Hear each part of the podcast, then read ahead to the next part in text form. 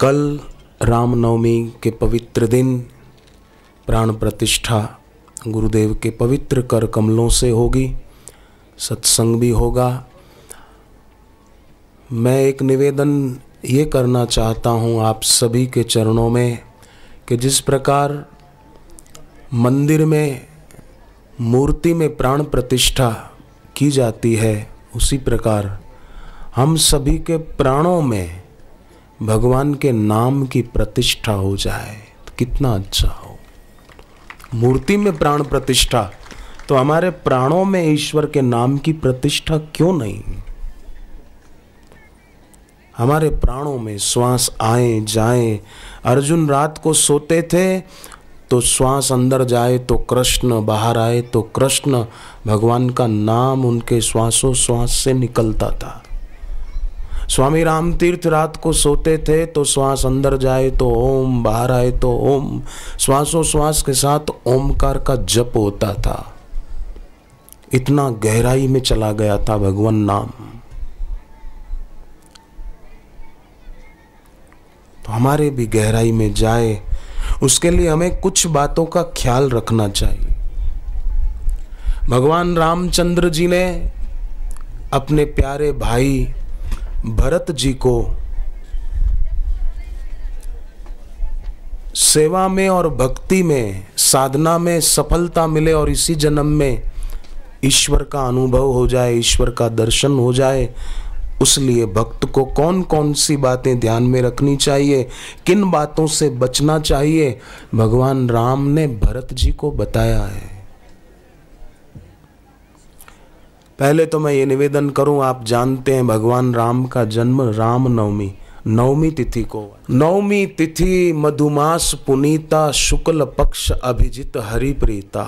नवमी तिथि चैत्र मास शुक्ल पक्ष अभिजित नक्षत्र। उस समय भगवान राम का मध्यान्ह बारह बजे भगवान राम का अवतरण हुआ था।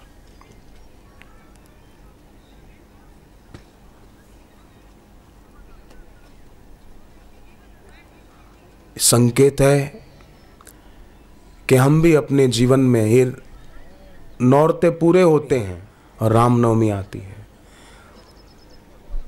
अष्टभुजा माँ भवानी अपने आठों हाथों में कोई न कोई शस्त्र रखती हैं। माँ तुलजा भवानी संकेत करती है कि आठ प्रकार का सुख होता है संसारी।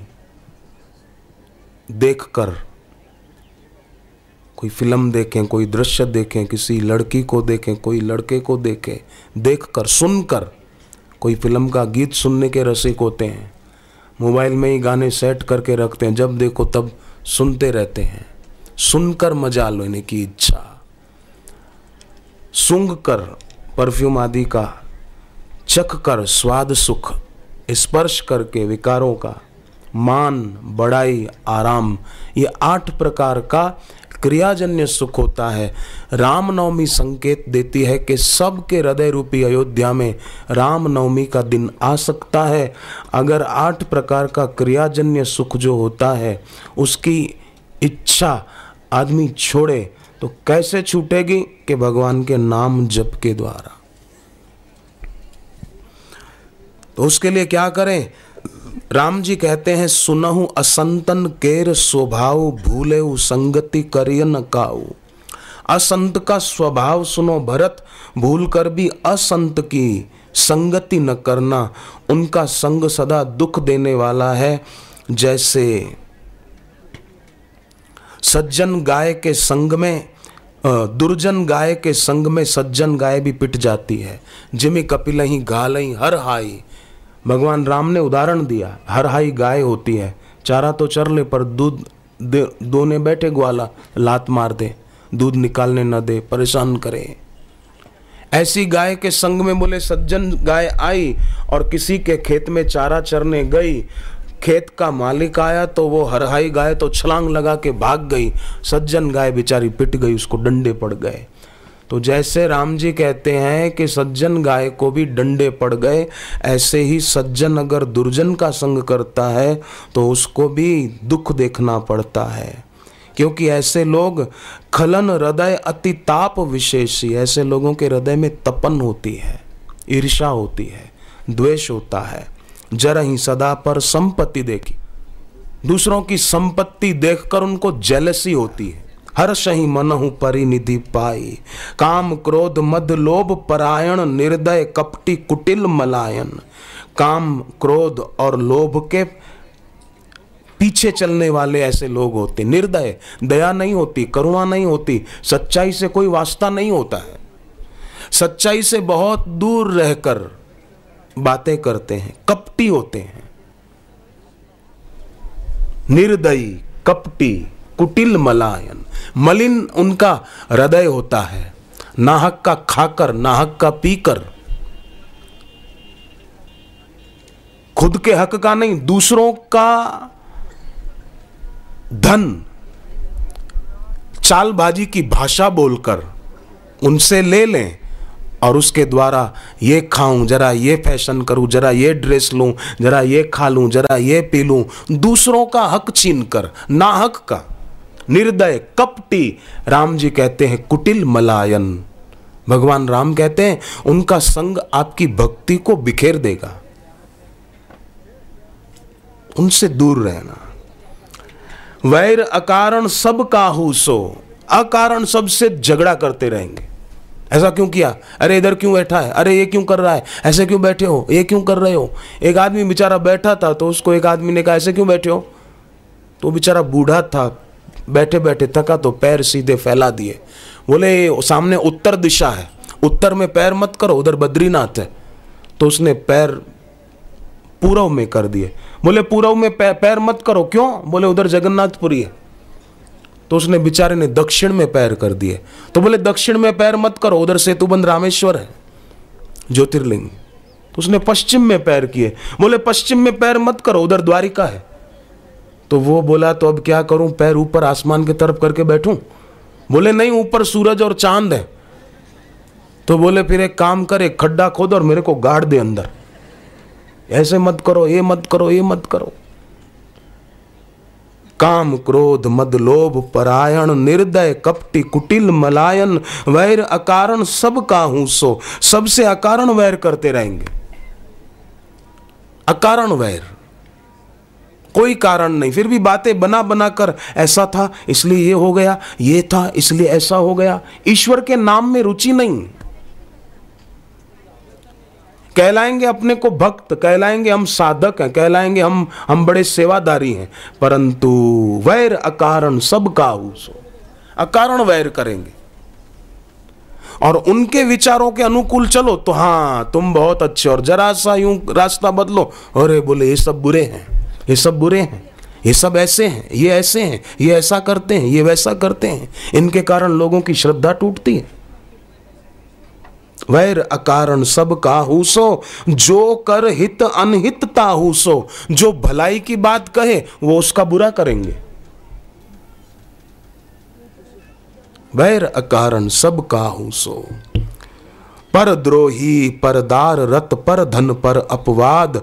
ते नर पामर पाप मैं देह धरे मनुजाद वे पामर पाप मैं नर शरीर धारण किए हुए राक्षस हैं, राक्षस मनुजाद भगवान राम कह रहे हैं ते नर पामर पाप में देह धरे मनुजाद दिखते हैं मनुष्य पर राक्षस हैं।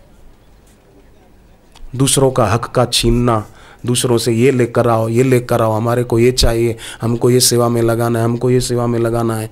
कई बार तो गुरु का नाम लेकर भी किसी से धन ऐंठने में पीछे नहीं हटते। गुरु गीता में एक श्लोक आता है, यो गुरु स शिव प्रोक्तो यह शिव स गुरु स्मृत। गुरु गीता जिन्होंने कभी पढ़ी है, हाथ ऊपर करो। गुरु गीता पढ़ी है, धन्यवाद, हाथ नीचे करो। आपको याद आ जाएगा, यो गुरु स शिव प्रोक्तो यह शिव स गुरु स्मृत। जो गुरु है, वो शिव है। महाराज जी, गुरु गीता में आता है। जो शिव है, वो गुरु है। दोनों में जो अंतर मानता है, वो गुरु पत्नी गमन करने वाले के समान पापी है। अब गुरु पत्नी गमन का पाप कौन ऐसा मन में भी लाएगा? किसके मन में यह पाप आ सकता है? पर शिव जी कहते हैं, वो गुरु पत्नी गमन करने वाले के समान पापी है। तो गुरु पत्नी गमन क्या? गुरु की विद्या, गुरु की पत्नी है। गुरु की प्रतिष्ठा, गुरु की पत्नी है। गुरु की तपस्या, गुरु की पत्नी है। विद्या, प्रतिष्ठा, तपस्या, गुरु की। ये तीन। गुरु की विद्या के कारण गुरु का यश हो रहा है। गुरु की जय जयकार हो रही है। और उसमें फिर बोले गुरु जी के लिए जरा ये करना है, जरा ये करना है, जरा ये करो, जरा ये जरा ये चाहिए गुरु जी के लिए ये करना है। गुरु के नाम पर ये करे, ये गुरु पत्नी गमन, पाप है ये। गुरु की विद्या, गुरु की पत्नी, गुरु की प्रतिष्ठा, गुरु की पत्नी है। गुरु का नाम है, गुरु के प्रति लोगों की आस्था है, और उसका हम अगर गलत उपयोग कर रहे हैं तो स नरो गुरु तल्पग वो गुरु पत्नी गमन करने वाले के समान पापी है। और गुरु की तपस्या, तप गुरु का और शिष्य फिर चेला मनमाना करे। वैर अकारण सब काहू सबसे झगड़ा करता फिर। भगवान राम कहते हैं, ते नर पामर पाप मैं देह धरे मनुजाद। ऐसे अधम मनुज खल कृत युग तेता माही। द्वापर कछुक वृंद बहु हो यही कल युग माही। ऐसे लोग सतयुग में, त्रेता में, द्वापर में थोड़े थोड़े थे, पर कलयुग में तो बहुत होंगे। कमी नहीं होगी। भगवान राम ने भरत जी को कहा, त्रेता युग में। क्योंकि राम जी को पता था कलयुग में ऐसे उपद्रवी लोग होंगे। राम जी ने पहले ही कह दिया था, द्वापर कछुक वृंद बहु हो यही कल कलयुग माही। कलयुग में ऐसे लोग बहुत होंगे। जिनकी ईश्वर में रुचि नहीं होगी। तो मैं आज आपसे निवेदन करूँ, रामनवमी है कल।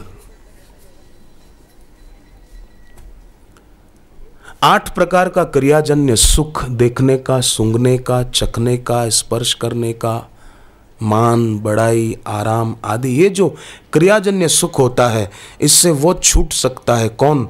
कि जो सदगुरु में विश्वास करता है। पार्वती जी का गुरु नारद जी के वचनों में कैसा विश्वास था?